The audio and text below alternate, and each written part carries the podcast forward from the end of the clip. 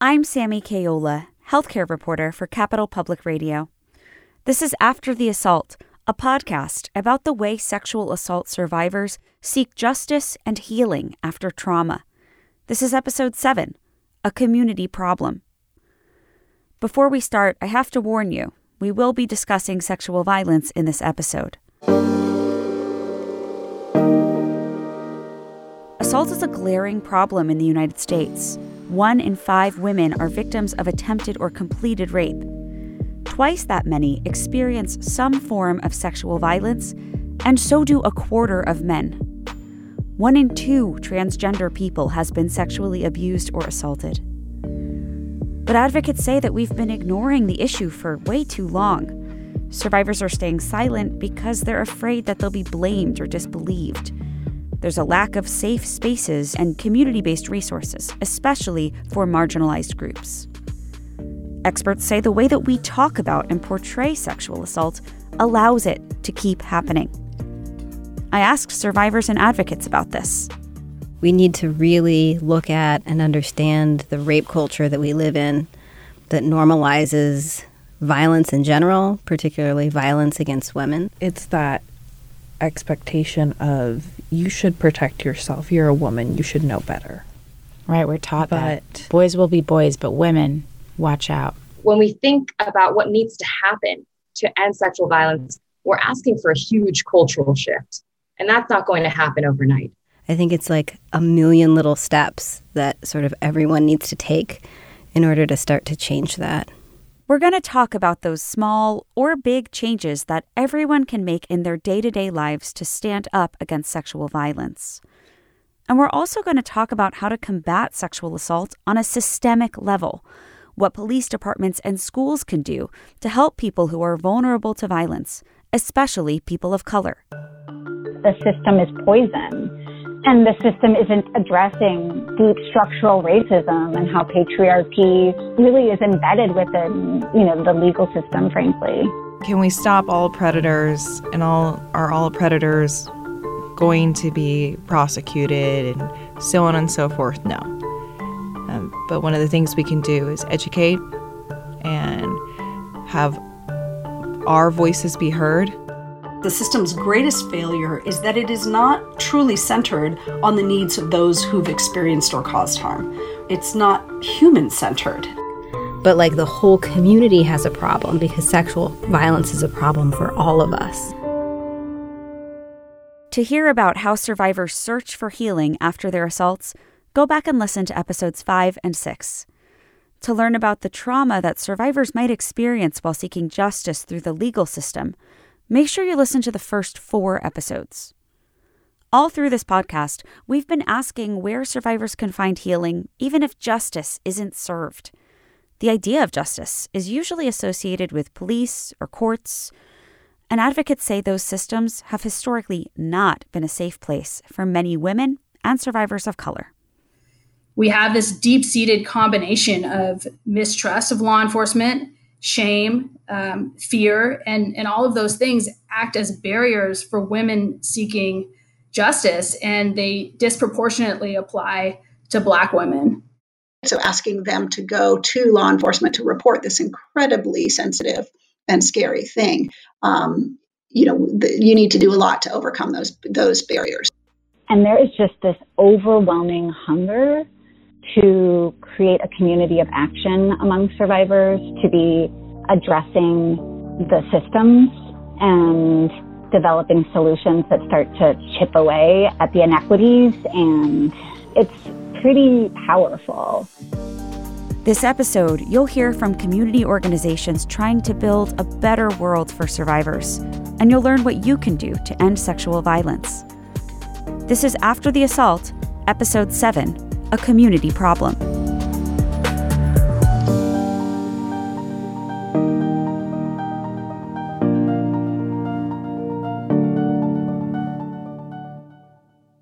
Originally, this podcast only had six episodes.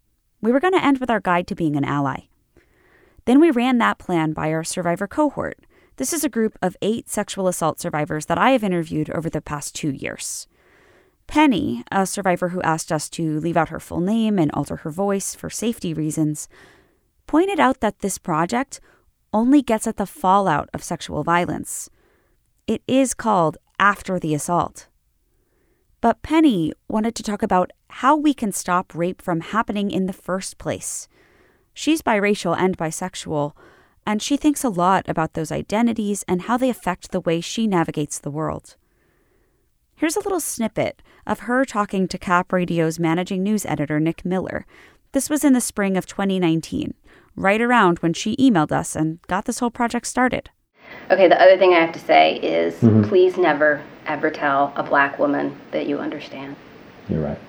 I mean, I'm a white cis male yes, you of are. privilege. Yes, you are. So I'm listening, but I, I don't understand. You're totally right. Sorry about that. That's okay. She wanted to talk about how journalists, specifically me, Nick, and our colleagues, can do a better job listening to survivors, especially survivors of color whose voices often go unheard. Penny wanted to flip the traditional power dynamic so that she and other survivors that I worked with could have a say in how their stories were told. Here she is talking to Nick again.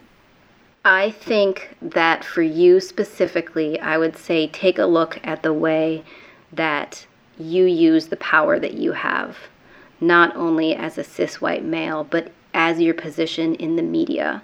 What are the parts of the story that you choose to tell and you choose not to tell?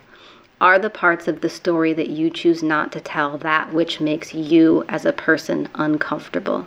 That which you think will make your listeners uncomfortable? whatever the story is that's going to make people uncomfortable is probably the one that needs to be told the most. So we decided to do things a little differently. We asked survivors to tell us what they would put into a project about sexual assault and what questions they would ask of law enforcement, prosecutors, and forensic scientists. We asked them what parts of their own journeys that they wanted to include, and we got their input as we shaped these episodes. We see this podcast as a way to use the power of media to highlight solutions. It's not enough for us to just listen and share survivor experiences. We also have a role in making change. I think the first thing that needs to happen is that we need to open our minds to that power dynamic and just name it and say that it exists. And then I think once we get really honest with ourselves, all of us, about our participation in that system, then that's when we can change something about it. Because if it's the other guy who's the bad guy, we can wait forever for them to change. But if it's us seeing how we behave in the world, then we can do something about it.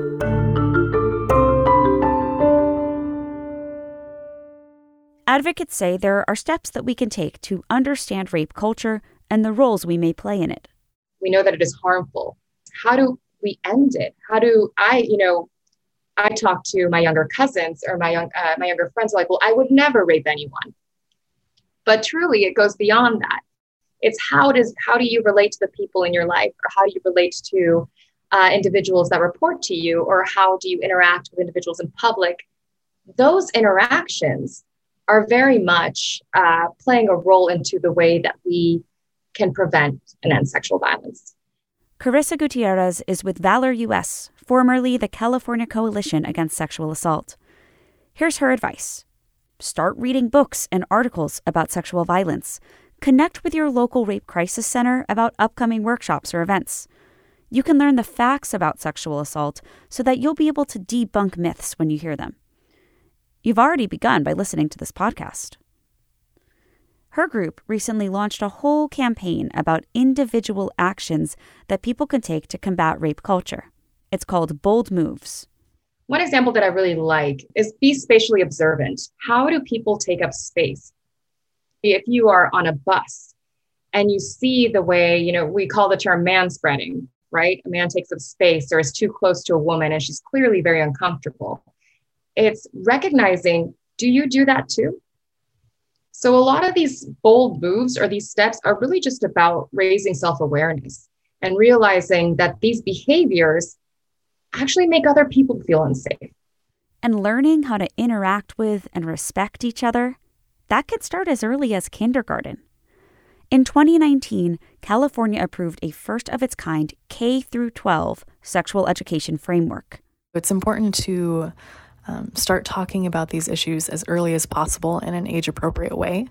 And that means, you know, talking about consent in kindergarten. Brittany Bray helped develop the framework. She works at Weave, that's Sacramento's Rape Crisis Center. You know, we're not talking about consent in terms of sexual activity in kindergarten, but we are talking about respecting boundaries and um, learning to ask permission, talking about bodily autonomy and respect for one another. And it's important because it sets the foundation for those later conversations um, and talking about specifically um, sexual assault, teen dating violence, and sex trafficking. But the guidance isn't mandatory. And Bray says it was tough for them to get it into schools. Some of the public comment uh, said that it was encouraging sexual behavior early on, um, and talking about consent encourages um, sexual activity, um, which is not the case. There are two mothers in the Cap Radio survivor cohort. They both have preteen daughters. They both talked about how hard it is to not let the trauma from their assaults affect their kids.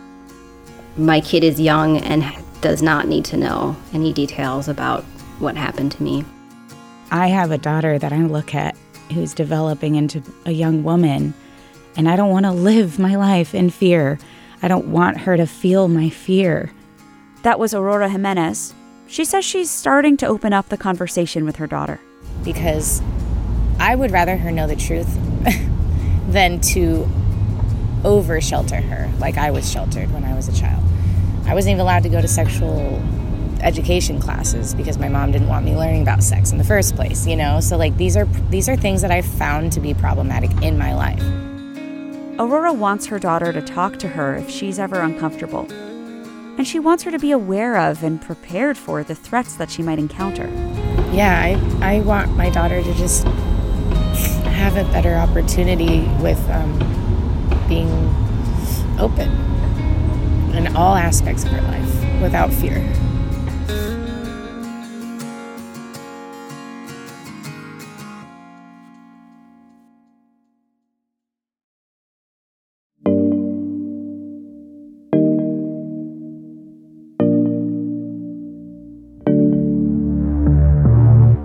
So there are ways for individuals to help end sexual violence. But advocates say that there's a much bigger problem at play here. The people who are at the highest risk for sexual violence due to systemic inequality, they're also the least likely to seek out help when they are assaulted. Think sex workers, undocumented people, people who are unhoused. Here's Carissa Gutierrez again. These individuals, although no one is safe or um, probably not safe, but is immune to sexual violence. Certainly, there are people who are more likely to experience it simply because they live in environments or experience certain types of relationships that allow for that kind of behavior to play out. She says anyone who wants to end sexual violence has to start by looking at those intersections. Elaine Whitefeather runs a grassroots Sacramento group called A Community for Peace. She's queer, Japanese, African American, and Native American. She's also a reverend and a survivor of intimate partner violence. Her organization works directly with families experiencing sexual violence. They also help connect assault survivors to housing and other resources. And they provide community education. At a recent roundtable, she gave an overview of a term that I'd never heard of before. Today, our subject is sanctuary harm. Sanctuary harm. Um, so the definition of sanctuary harm is this sanctuary harm occurs when an individual who suffered a severe stressor next encounters what was expected to be a supportive and protective environment and discovers only more trauma. A survivor goes to the police or another agency for help, and something happens that's harmful. That could mean not being believed, experiencing discrimination, or even getting arrested. One of the participants at that roundtable, who asked to stay anonymous, says this is what kept her from getting help when she was raped while performing sex work. So we went to my place. He didn't want to pay me, but he raped me. Now, could I go to the police and say that he raped me? No. Because what was he going to tell them? That I was transgender. Stories like these are why some advocacy groups are trying to move away from the police model for sexual assault. Last summer, in the aftermath of George Floyd's murder, survivors called for shifting public dollars away from police budgets and towards specialized sexual assault response teams. Joellen Chernow directs a national nonprofit called Survivors Know, that's K N O W. Earlier this year, they teamed up with a few dozen nonprofits, including grassroots groups representing survivors of color. Together, they created a survivor's agenda. It lays out alternatives to a police response to sexual assault. It means, you know, developing and engaging culturally rooted community-based programs that allow the communities themselves to address the problems of violence. You know, it means greater accountability and stronger penalties for convicted offenders, including law enforcement. During the 2020 discussions about racial equity and defunding the police, I asked some black survivors about what they would like to see in the future. What they're really calling for is defunding the police so that these funds can be distributed to organizations that can adequately respond to things. Police cannot adequately respond to someone who's having a mental health break. Mental health professionals can. And the same thing applies with sexual assault. All the Facebook moms saying, like, oh, what are you going to do when you defund the police and you need someone there after you've been sexually assaulted? And it's like, well, they aren't there anyways, you know? They, they weren't there before we started talking about defunding them. This is exactly why. If, if somebody can put money in my pocket so that I can leave this abusive home, um, if somebody can make this abuser um, pay for my therapy or lose his job temporarily or suffer some other consequences that don't involve the police. I feel like I personally would prefer that over bringing the police into my community and risking all these other things from that could happen. Some survivors and activists say it's time to completely let go of criminal justice outcomes for sexual assault. Sujatha Baliga is a survivor, and she says the challenges that she experienced while working with law enforcement got her interested in restorative justice. It's a process that involves mediation between the survivor and the person or people who caused them harm without involving law enforcement. But what if we offered something else? What if we made other methods of feeling that what happened to us was was acknowledged and was was um, was held and even uh, compensated for potentially in ways that we need for that to happen. Um, and that rather than um, what when I talk to crime survivors, what I often hear is, "I just don't want this person to do that again." Right, and the story is is that a prison term is what's going to prevent that from happening. But again, we know from recidivism rates that you know prison, not prison, doesn't really do a darn thing about whether or not people reoffend. Right, whether somebody was going to reoffend is related to many, many other things, and has to do with protective factors that are placed around the person who's caused the harm. Uh, and they're really beginning to understand what it is that they did and why they need to not ever do that again for themselves and for somebody else. And so we just haven't offered um, uh, we haven't offered uh, people another option. Baliga says options can include one on one dialogues conducted by a trained counselor, healing circles with friends or family, I asked her if this could be combined with the law enforcement process somehow, if practitioners like her could help perpetrators heal, and there could be consequences through the criminal justice system. But she says that gets tricky because it takes power away from the survivor. Right when we're having restorative justice processes that are not operating in tandem with the with the state, um, we have the most freedom to uh, attend to survivors' needs at their own pace in their own way. Uh, when when there are restorative justice programs that operate in relationship to the state, then the state is driving the state's still driving the train, right? Um, especially the timeline train, which can go faster than some survivors are ready to, but often go way slower. You're waiting and waiting and waiting for justice, um, and that can be really frustrating. I've been reporting on sexual assaults on and off since the spring of 2019. One of the biggest things that I've learned is that justice looks different for everyone. For many survivors, all they want is for the person who hurt them to not be able to hurt anybody else. Some of them want to go through law enforcement to do that, and some don't. Many survivors spend years coming to terms with their rapist not facing consequences. They learn to focus on themselves, to try to move forward and heal in the aftermath of trauma. And the ones that I worked with, over time, they became more vocal, more confident, more fierce. They want people to understand what happened to them. During the last conversation the survivor cohort had together in the Cap Radio studio, Monica was telling them about a time recently when she had to stand up to her perpetrator. I had no idea peace would feel like me having a goddamn heart attack. It feels like death sometimes. Yeah. Like you're you're you're going through a wall and you're not meant to go through the wall, but you do. You somehow manage to go through the wall. Not over it, not under it, not beside it. You're through it. And you you fa- you face the threshold and you went through it. And that's that's the win. I really do believe that you won. Yeah. The small winnings and yet is so huge. It's big, mm-hmm. yeah. You know, now now I know that when I see him at places, instead of me avoiding and like I can only avoid for so long. I need to like gain my my my ground back. Mm-hmm. Yeah, territory. It's like yeah, and more women need to feel more comfortable just speaking out like that because yes. And again, why it's should not we feel uncomfortable? It's not. Yeah.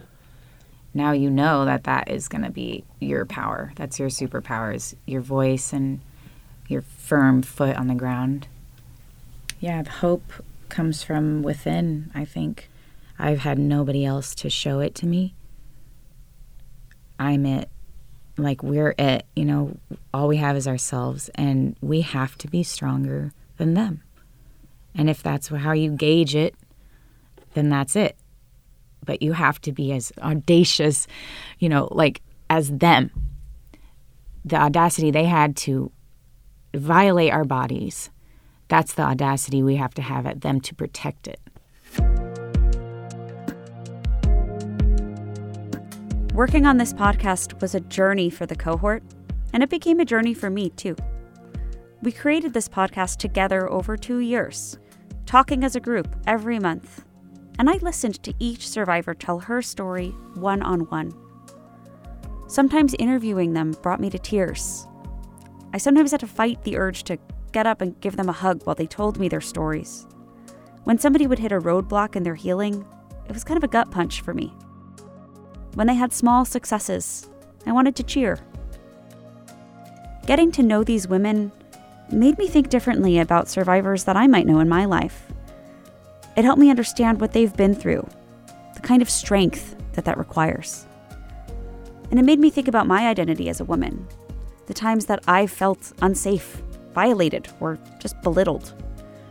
There were times that I became so angry about rape culture that I had to walk away and take a breath. But what I've learned is that when survivors have a safe space to tell their truths, that is a form of healing and it can even be a form of justice.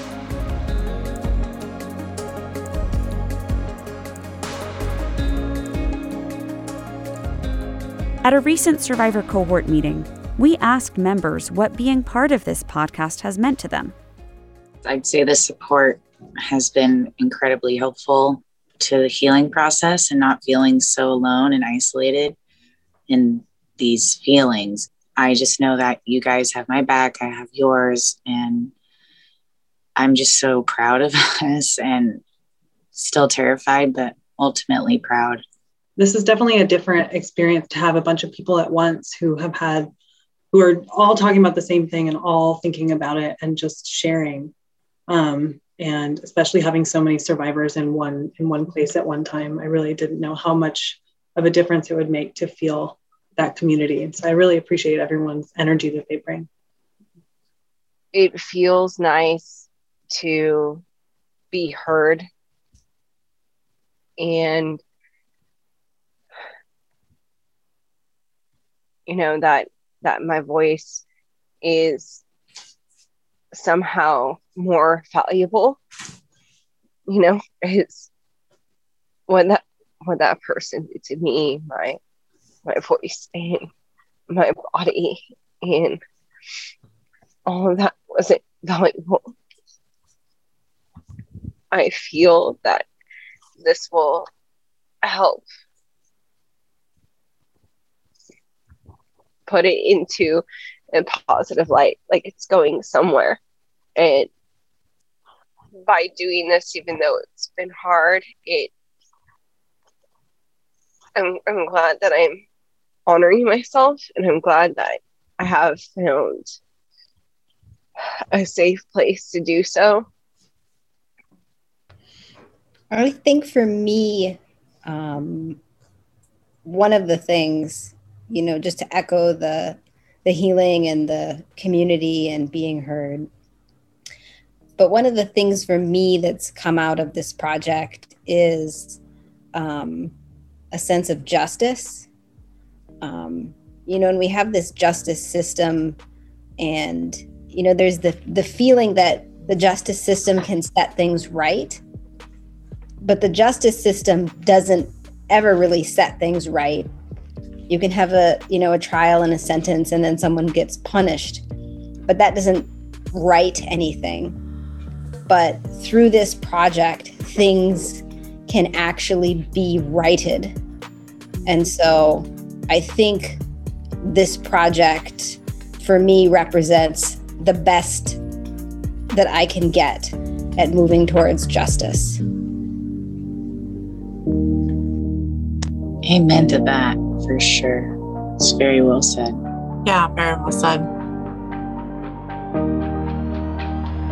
This is the final episode of After the Assault from Cap Radio. I'm Sammy Caiola Thanks for listening.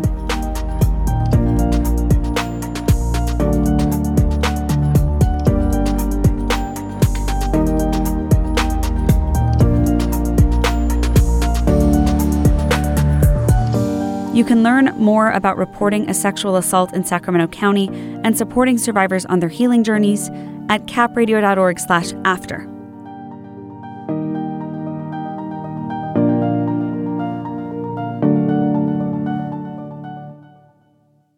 My name is Marcy Bridgeford, and I am the Director of Community Response at WEAVE, Sacramento County's Rape Crisis Center. We support survivors of domestic violence, sexual assault, and sex trafficking. We have a 24 hour, seven day a week support and information line you can call at any time at 916 920 2952. You may also reach out to us via our message boards or chat features on our website at weaveinc.org.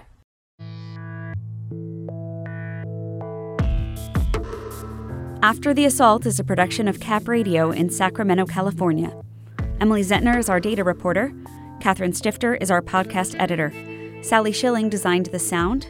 Mark Jones is our audio engineer. Jesikah Maria Ross directed the project in collaboration with Nick Miller, Cap Radio's managing news editor.